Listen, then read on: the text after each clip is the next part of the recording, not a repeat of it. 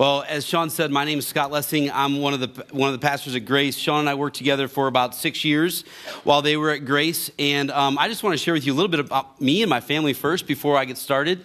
Uh, my family is here with me uh, during this service. I have a picture of them, which they didn't know I was going to do. But um, my son Carter is next to me. Uh, my daughter Callie, Carter's 17, Callie's 16, and my amazing wife Maureen. We've been married for 20 years, and. Um, we, we met, Maureen and I met at Ohio University. I grew up in Grafton, right down the road from here. And uh, we went to OU. Any Bobcats out there? Families of Bobcats. All right, come on. You can, you can share. That's awesome. A little woohoo is great.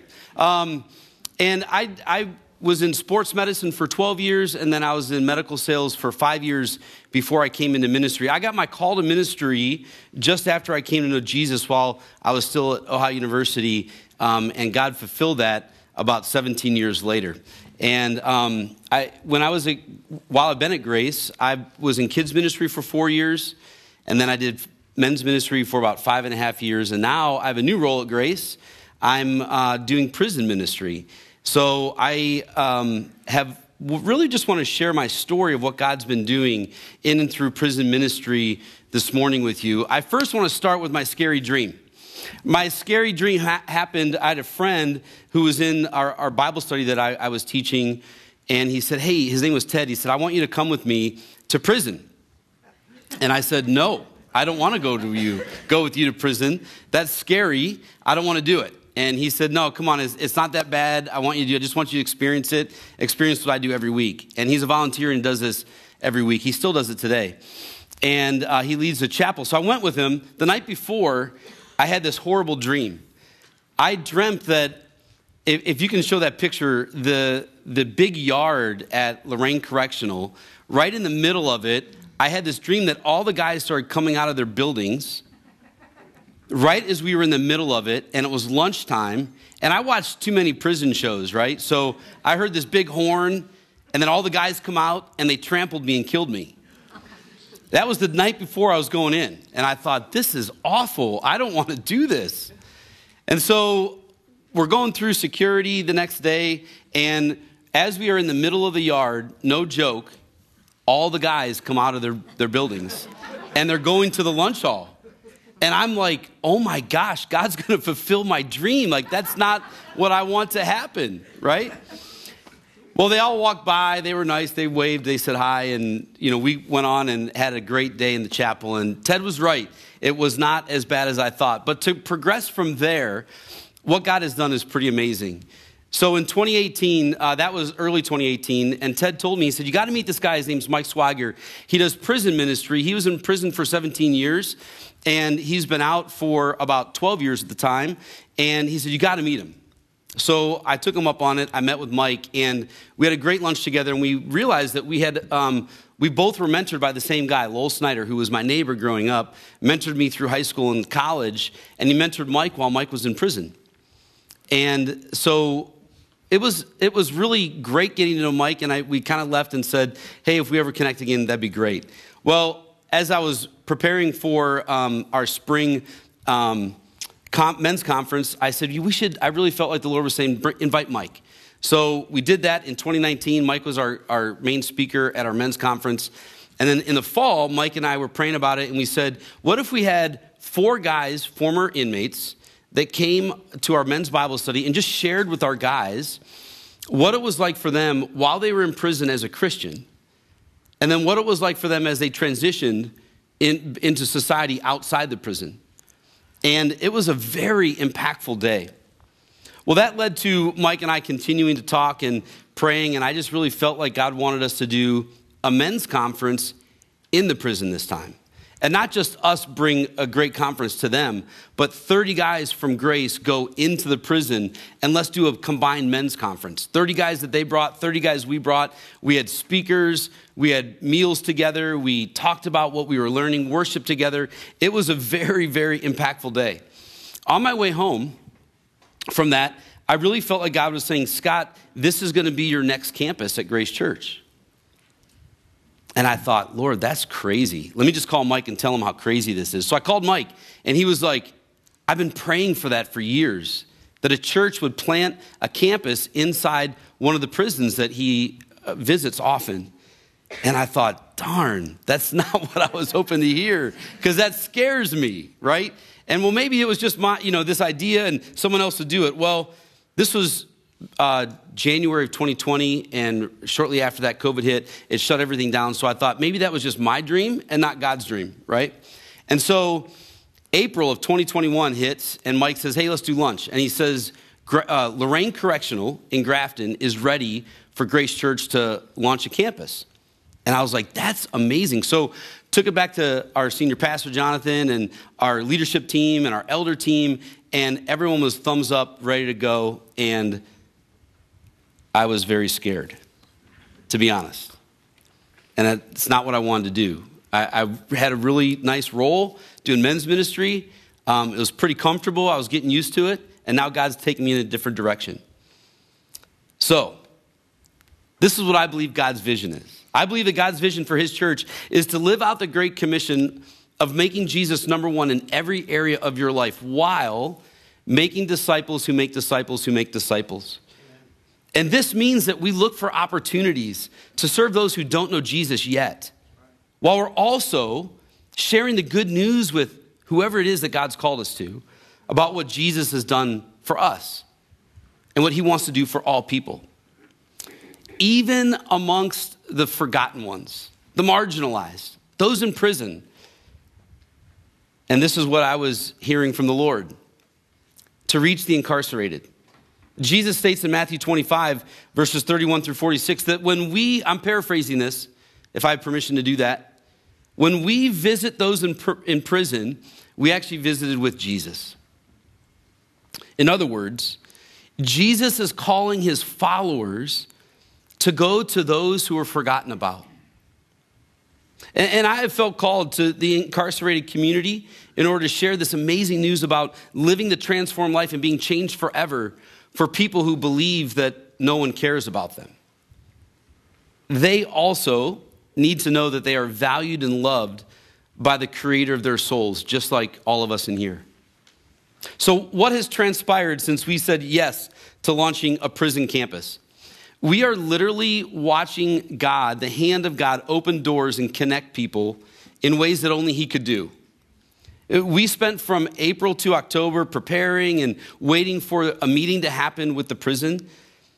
And in October, October 21st, I still have the voicemail on my phone. Mike called and he left a voicemail. He said, Warden Jennifer Gillece Black is ready to meet with Grace Church. So let's get it scheduled. So I started praying for this meeting. I started praying that God would really put on her heart for transformational ministries to happen. Uh, I had no idea what ministry, I'd never met her before. I didn't know if she was a Christian or not. I had no idea what ministries she would ever want to happen there. But I did know that these men need hope. And I knew that we could provide that. I also knew that many people in the incarcerated community have a lot of questions about God, and we can provide that as well. I also knew that a lot of people in the incarcerated community have addiction. And so do we in, in the church, so we could provide some help with that as well. Finally, I knew that there are people in prison who know Jesus and they need to be discipled. So I knew that we could help with that as well. But I literally had no idea what to expect for this meeting that was about to happen. I just came prepared with what we might be able to do, and then I just showed up for the meeting. The, the warden couldn't believe what we were offering, and she was so excited for all of this to happen. She wanted everything that we offered, and she could not wait for it to start. I was astonished. Now, Scott Lessing is now seeing more clearly than I have in a long time. I, I shared all of this with one of my really good friends, Chris Wokel, and he said, Scott, your story sounds like that boy when Jesus fed the 5,000 that we just heard about. The boy who just brought his lunch and he showed up. He's like, That's you. This is your story. You know, the more that's happening all around me right now, this has been happening for the last six months. the more I feel like that boy who just showed up and brought his lunch. So let's look at that scripture together. We're going to look, be in Matthew chapter 6, verses 30 through 44. This story, by the way, is in all four gospel accounts. The apostles gathered around Jesus and reported to him all that they had done and taught. Then, because so many people were coming and going that they did not even have a chance to eat, Jesus said to them, Come with me by yourselves to a quiet place and get some rest. So they went away by themselves in a boat to a solitary place. But many who saw them leaving recognized them, and they ran off from foot on foot from all the towns and got there ahead of them. When Jesus landed on when he, Jesus landed and saw a large crowd, he had compassion on them because they were like sheep without a shepherd. So he began teaching them many things. By this time, it was late in the day. So his disciples came to him. This is a remote place, they said, and it's already very late. Send the people away so they can go to the surrounding countryside and villages and buy themselves something to eat. But Jesus answered, You give them something to eat. They said to him, Oh, that, that would take more than a half a year's wages. Are we to go and spend that much money on bread and give it to them to eat? How many loaves do you have? He said. Go and see. When they found out, they said, Five loaves and two fish.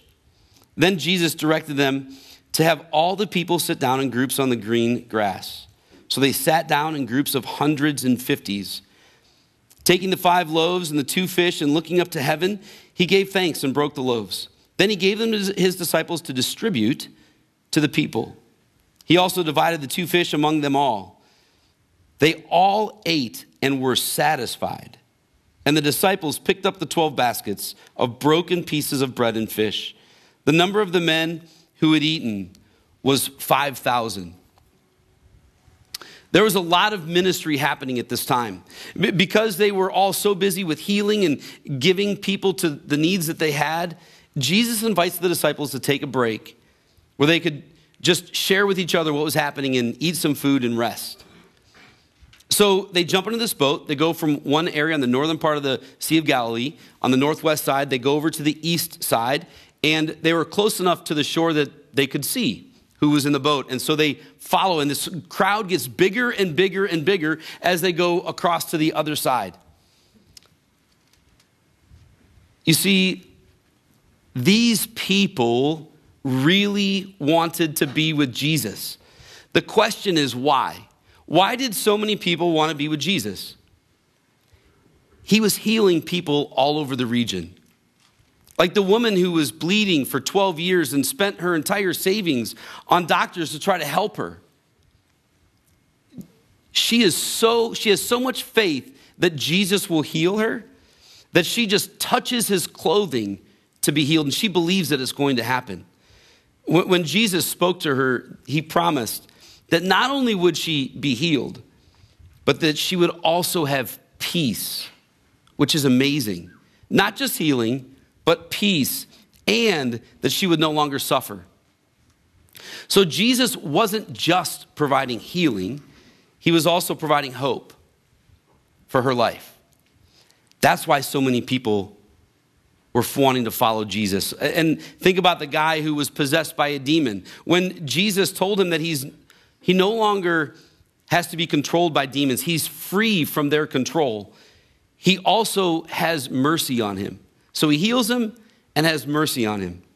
Both of these examples in the Bible are of people who were the outcasts, the forgotten ones, the marginalized. So, why did people really want to be with Jesus? To answer that question, because people knew that Jesus offered not just healing, but peace and mercy as well. So, as Jesus went, there was something that was fueling Jesus' ministry his desire to heal and give peace and mercy. This large crowd was following Jesus and the guys, right? Jesus could have yelled at them and he could have, just like he told the storm, stop. Uh, we're, we're not going to do this today. I'm done healing. I'm no longer going to do that today. My guys are tired. They're hungry. They're just simply humans, right? They need some rest. So come back tomorrow and we'll finish what we're doing. but he didn't do that. Three of the four accounts say this that when he landed on the other side and he saw the crowd, he had compassion on them. He had compassion on them as he taught them, as he healed them, as he gave them peace and mercy. Jesus had two things that fueled his ministry compassion for people, and he knew that he could do the miraculous, and he did the miraculous. Compassion and doing things that only he could do. That's what fueled Jesus' ministry. What about the disciples and the young guy? What did they do? They just showed up, right? We have to show up with what? The same thing that fuels Jesus' ministry, a little bit different, but compassion for people and faith that Jesus will do the miraculous. So that should be fueling our charge as we go and make disciples on a daily basis. The charge is fueled by compassion for people and an expectation, faith that Jesus will do the miraculous. I'm a man of questions. I love to ask questions. I was raised in a home of an attorney, and all he did was ask questions. Papa, he still asks questions all the time. So, pardon all my questions. If you get a little frustrated, you can tell me later and tell me to change it. I didn't have anybody say it the first time, but you're more than welcome to. But I ask myself this question What happens when we join Jesus where he's working? Well, let's turn to John 6. This is John's account of the same thing. Verses 5 through 10. When Jesus looked up and saw a great crowd coming toward him, he said to Philip, Where shall we buy bread for these people to eat? He asked this only to test him, for he already had in mind what he was going to do. Isn't that amazing? Philip answered him, It would take more than a half a year's wages to buy enough food and bread for each one to have a bite. A bite. Another of his disciples, Andrew, Simon Peter's brother, spoke up and he said this Here's a boy with five small barley loaves and two small fish, but how far will they go among so many people? What's amazing here is that Jesus didn't ask the guys to participate, he tested them. Jesus tested Philip, and in doing so, tested the disciples. Jesus wanted them to identify where they were at, right? He wanted to test their hearts and their minds. In verse 6, it says that Jesus already knew what he was planning on doing to feed the 5,000. But the guys had no idea what he had in mind. Their perspective on what God was going to do or not do was revealed in that moment. This is what their perspective was. I believe that they did not, in that moment, have a kingdom perspective, a kingdom mindset. Not in that moment. They didn't know what to do as it was getting late. So they tell Jesus what they think should happen based on what? Their own personal experiences in life. Is that a bad thing? No, not at all. They were just sharing all they knew, right? Send everyone to the small villages around here so that they can eat, so they can feed themselves. Often, I believe we cannot imagine or foresee God's way of doing something. Isn't that true? We struggle with seeing God's perspective. What is He going to do in this situation? What is He trying to accomplish? Why? Because we haven't experienced God sized solutions. Or maybe, in the case of the guys, we haven't experienced it enough yet. You see, without seeing God sized solutions, it's hard to have God sized dreams. Maybe you have dreams like I did, my scary dream, right? Instead of God sized dreams. Now, this is early in Jesus' ministry, and, and the guys, they haven't experienced Jesus maybe enough yet. So let's give them the benefit of the doubt. They've seen the calming of the storm at this point, they've seen the healing of a possessed demon man, the dead girl, and the sick woman. Maybe they just haven't seen enough of what God has, could do or, or has done. But this is what they did they did come with compassion for people, right? They came with compassion for people. But their faith in Jesus doing the miraculous hadn't been developed yet. It takes time to form new neural pathways. We know that to be true. So when we're struggling to see God sized solutions, it's okay. God will develop it, but we have to be willing and available. So let's go back to the question from Jesus to Philip Philip, what would you do? Trust for something greater or share only what I know? I probably resonate more with Philip the last six months. I, I, it's what I think might happen. Philip was being tested at the soul level. Philip, do you have God sized dreams yet? Philip, do you realize that your dreams are actually Philip sized dreams? So, why would Jesus test them? What's the purpose of a test? A test is simply to show the student who he or she is. A test reveals you to yourself. This is how much knowledge I have. This is what I know. This is what I don't know. This is what I need to work on to get better at the test next time. The, the test is not so the teacher gets to know the student better, it's so that we understand ourselves better. You see, Philip would have realized at the end of this day that he needs to ask for God sized results. The neural pathways are starting to be created. Philip realized that his faith and his dreams were too small, or maybe they were too routine. And in doing so, Philip is growing at the soul level as he got in the game. He definitely grew in his compassion. And he's starting to grow in his faith that Jesus will do the miraculous. And we see this later on in Acts. I encourage you guys to read Acts chapter 8. I'm going to read just a portion, but that whole chapter, it's amazing what we see Philip doing now. Let me just give you a quick little snippet. This is right after the church was persecuted and they were scattered, right? And it says in verse 4 Philip goes down to Samaria, and those who had been scattered uh, preaching the word wherever they went, Philip went down to the city in Samaria and proclaimed the Messiah there. When the crowds heard Philip and saw the signs that he performed, they all, they all paid close attention to what he said. For with shrieks, impure spirits came out of many, and many were paralyzed, or, and many who were paralyzed or lame, they were healed. You see, Jesus or Philip now knew what Jesus could do. He's experiencing more and more of only the miraculous that Jesus could do. And so now, when he's by himself preaching in a, in a, in a strange city, he's telling people how Jesus can heal them and bring peace to them and have mercy on them. People who needed hope. That's what Philip did. He was transformed.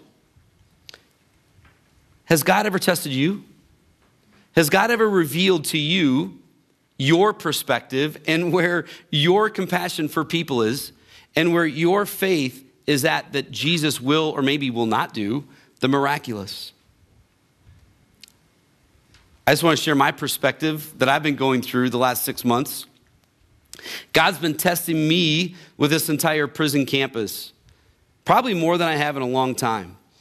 This is what He's revealed to me. He's revealed to me where my faith has been shallow. He's revealed to me where my faith has been in Scott. He's revealed to me where I need to grow. He's also told me when I don't have clarity in what He's doing, I just start to trust me more. And sometimes I stop trusting Jesus altogether. You ever been there? It's been a huge test for me. But this is where I've grown. I've grown in my compassion for people, especially the marginalized. I've grown in my faith that Jesus will do the miraculous. I've grown in my understanding that God can do so much more than Scott could ever imagine.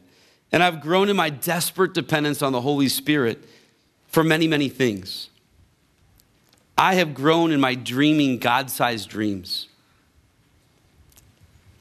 So here's another Papa question for you Where have you been tested in your life lately? I would say that most of us have been tested, whether it's all the stuff we've gone through in the last two years, or maybe you're like Maureen and I, we have two teenage kids. I love you guys, but we're tested. Maybe you don't even know that it was a test. Maybe a friend was asking you a question about joining them at Building Hope in the City in downtown Cleveland. Or, or maybe it was some, someone asking you to join their small group and you're really nervous about being vulnerable in front of other people. So you might want to make an excuse of why you can't join. Or, or maybe it's someone asking you about your faith in Jesus and you don't know how to share the gospel, but you don't want to admit it to anybody. Or maybe God's asking you to start a new ministry and you're like, no way, like I was. Where is God testing you today? Where has He tested you in the past? How have you grown when you were tested? Can you look back and see where you've grown like Philip? Do you need more compassion for people? Do you need greater faith in Jesus to do the miraculous? I want to encourage you today to lean into the testing. Lean into the testing. And when we do, to bring your lunch. You know, we must show up and bring our gifts. I believe that God's calling all of us to do this, our, our talents and our gifts. You look at 1 Corinthians 12, Romans 12, Ephesians 4, it talks about the way that God's gifted each and every one of us. John 6, 9 says that the disciples found five loaves and two fish by who? This boy who prepared his lunch in advance and brought it with him as he wanted to watch Jesus. We don't know very much about this young guy. But we do know this that he came to be with Jesus and he came prepared. And I believe what this means for us is that we need to come prepared to join Jesus and bring our gifts and our talents with us. In other words, don't just come to be fed. Now, I asked this question at the nine o'clock service and everyone laughed, but I'm about to get a little prickly. My question is this does Pastor Sean, is he a little prickly sometimes with you guys? Not as much with the 11 o'clock. We got to talk with him about that. Because the 9 o'clock, he, they, everyone's like, oh, he's really prickly with us. He challenges us all the time. Well, this is the challenge. Don't just show up to be fed. In other words, this is the hard thing. Don't come just to be a consumer to church on Sunday. I believe that most of our churches are filled with people who've been feeding for many, many years and they're gluttonous. Now, there's a time for us to come for healing. There's a time maybe you're here and you want to trust Jesus for the first time. You need to come and be fed. But there comes a time when I believe we need to stop being gluttonous and we need to stop being a consumer and we need to get in the game. We need to bring our lunch and go where Jesus is calling us to go. You see, when, when we become gluttonous, let me just say this, and then I'll hop off the prickly chain, okay? When we're, when, when we're just coming as a consumer, that's when churches die. That's also when all of the volunteers, like Frank, who does the coffee, and the prayer team at the beginning, the worship team, the kids' ministry team, the welcome team, the tech team, all the teams that make things happen, they start to get burned out, and there's no one to replace them. I, I was going to say I don't like to be prickly, but my family's here and they know that's true. I do like to be prickly, so can't lie in front of my family. But let's jump off the prickly part and say this is that I believe that God wants us all to bring our lunch and be prepared for what God has to do, what He wants to do. God wants to show up and show off, and He wants to do it in you and through you. So, what can we do? Prepare what you do have. Join Jesus where He's already working.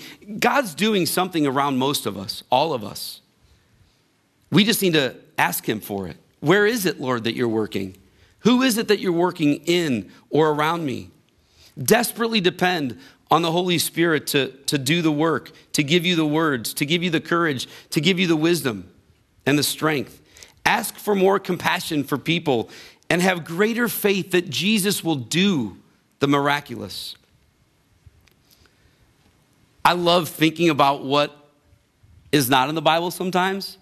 Can you imagine what that boy was thinking as they were talking about his food, and all of a sudden Jesus takes his lunch and he blesses it and then feeds over 5,000 people. Can you imagine? He was probably like, oh my gosh, I thought I was coming just to watch Jesus. Do you know what he just did?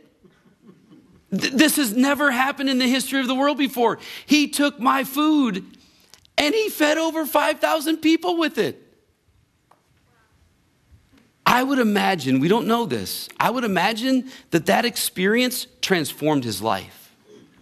And all he did was pack his lunch and show up to watch Jesus.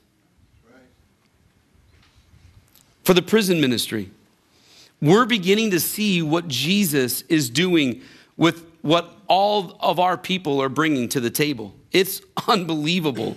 Our faith, our team's faith is growing immensely as doors open up and relationships are growing. Every time that I think there's no way this is going to happen, I mean, I, they shut down Sunday services. Well, I guess we're not going to do Monday services or Tuesday or because we only do services on Sunday, right? Nope. The chaplain's like, I'm going to give you Monday for the whole day.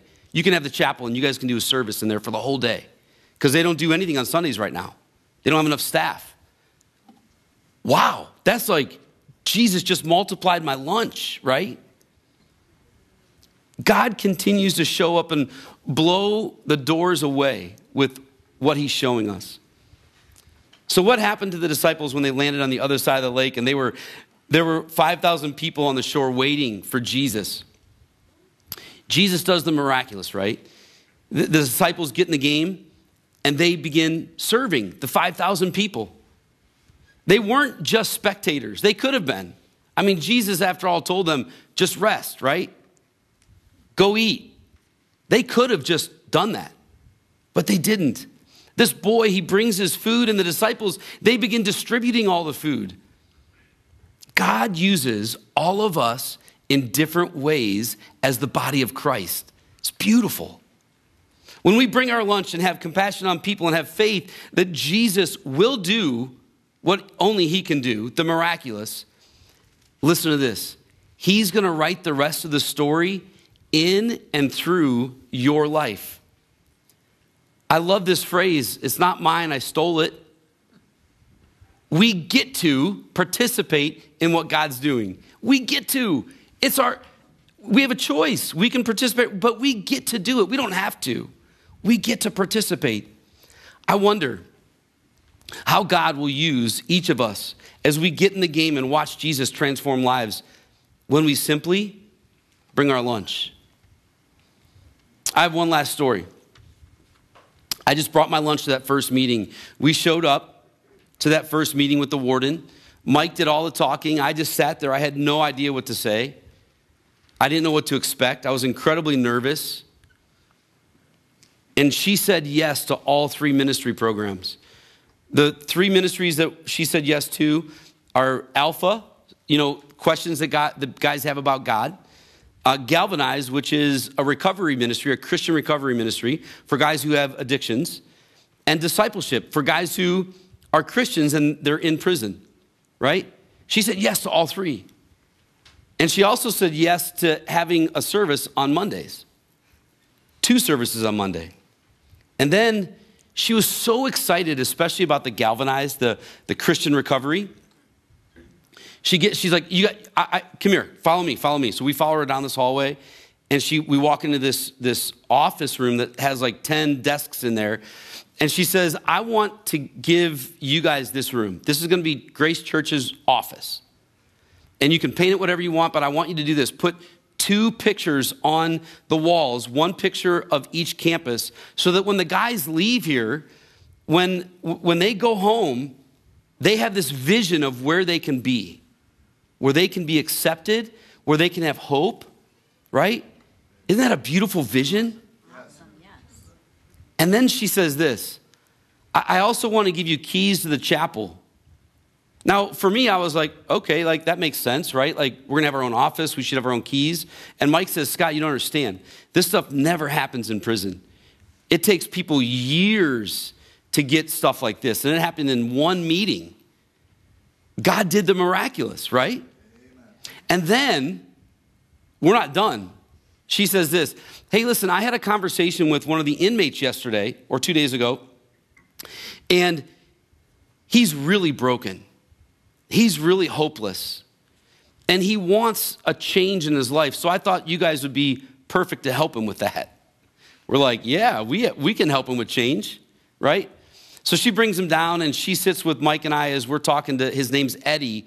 And Mike starts asking him all kinds of questions about, you know, what got him there and which you're not supposed to do, but Mike has that that opportunity because he's a former inmate. And so he talks about the whole process of what's going to happen, you know, helps walk him through like what's going to happen when he leaves. And then he says this, he says, "Where are where are you at with God?" And Eddie says, oh, "I hate God. God got me in this place." And Mike gently reminded Eddie that Eddie got himself in this place, but God wants to restore him. And then, then Mike turns to me and he's like, You got anything to share, Scott? And I'm like, Are you kidding me? Like, I'm, i thought I was just watching this amazing conversation happen. I literally didn't know what to say. I was like, uh, uh, like I had never ever talked about Jesus before, right? So I just start with my story. Hey, when I was 19, I was hopeless. Uh, when I was 19, I was at Ohio University as a freshman. My girlfriend died. She fell four stories head first out of a window. I was really mad at God. I know exactly where you're at. His eyes got real wide. Now, I don't have a story like his, but I have my story. And I shared with him how people poured into my life and people shared the gospel with me. And people, even th- th- through those four years, I was still mad at God for most of those years. And then finally, I just broke down and I just accepted Jesus. And I just said to Eddie, I said, Do you want God to transform your life and to change your life like He has mine? And he was like, Yeah, I do. And it was amazing. Like, I just shared with Eddie, like, hey, this is I, probably something about like how I prayed the very first time I ever accepted Christ. So just make it your own, man. Like, pray to Jesus. And he did. He prayed to Jesus that day, and it was so amazing. Our very first day, all those things happened, but guess what? Somebody comes to know Jesus. Amen. The kingdom of God is growing because people are saying yes. They're bringing their lunch and they have compassion for people and they have faith that God will do the miraculous. To wrap up, when you simply just bring your lunch, you will experience, I believe, what we have in prison. We, we have experienced compassion like Jesus has, faith that Jesus will do the miraculous more than we could ever imagine. Jesus has something planned for you to join him in doing. He's already got it planned out, he's just waiting for you to come. And when we simply bring our lunch, I love this. He will write the rest of the story in and through your life. He will. The kingdom of God will continue to grow one person at a time, and Jesus does the multiplication. He does the multiplying. How about you? Will you simply walk with Jesus, go where he is going, and just bring your lunch? Have compassion for people and have faith that Jesus will do the miraculous. And when we do, we get to participate in what God already has planned out and more people will be added to the kingdom of God, as it said in, in Acts, daily. Right. Let's pray. Jesus, you just blow me away. You continue to do more than we could ever imagine in ways that we just don't understand or even. But Lord, the more that we see, the more we experience with you, the greater vision you give us for what could happen. And Lord, you, when that happens, we begin to pray in ways that we never have before, maybe, in ways that, that we begin to expect that you will do the miraculous. But Lord, it's your miracle, it's not ours. So, Lord, we just pray for you to do what only you can do. And on the other side of it, we will praise you for exactly what you did. Lord, there might be people here today who are hurting and they might be hopeless. They've been through a lot. And they need you to heal them. They need you to give them peace. They need you to give them your mercy. Lord, we pray for that to happen today. Lord, there's also people here who maybe they've been itching to get in the game, they just don't know how, they don't know what to do. Uh, they need to hear from you. They, they need a word from you, Lord, of what it is that you're calling them to.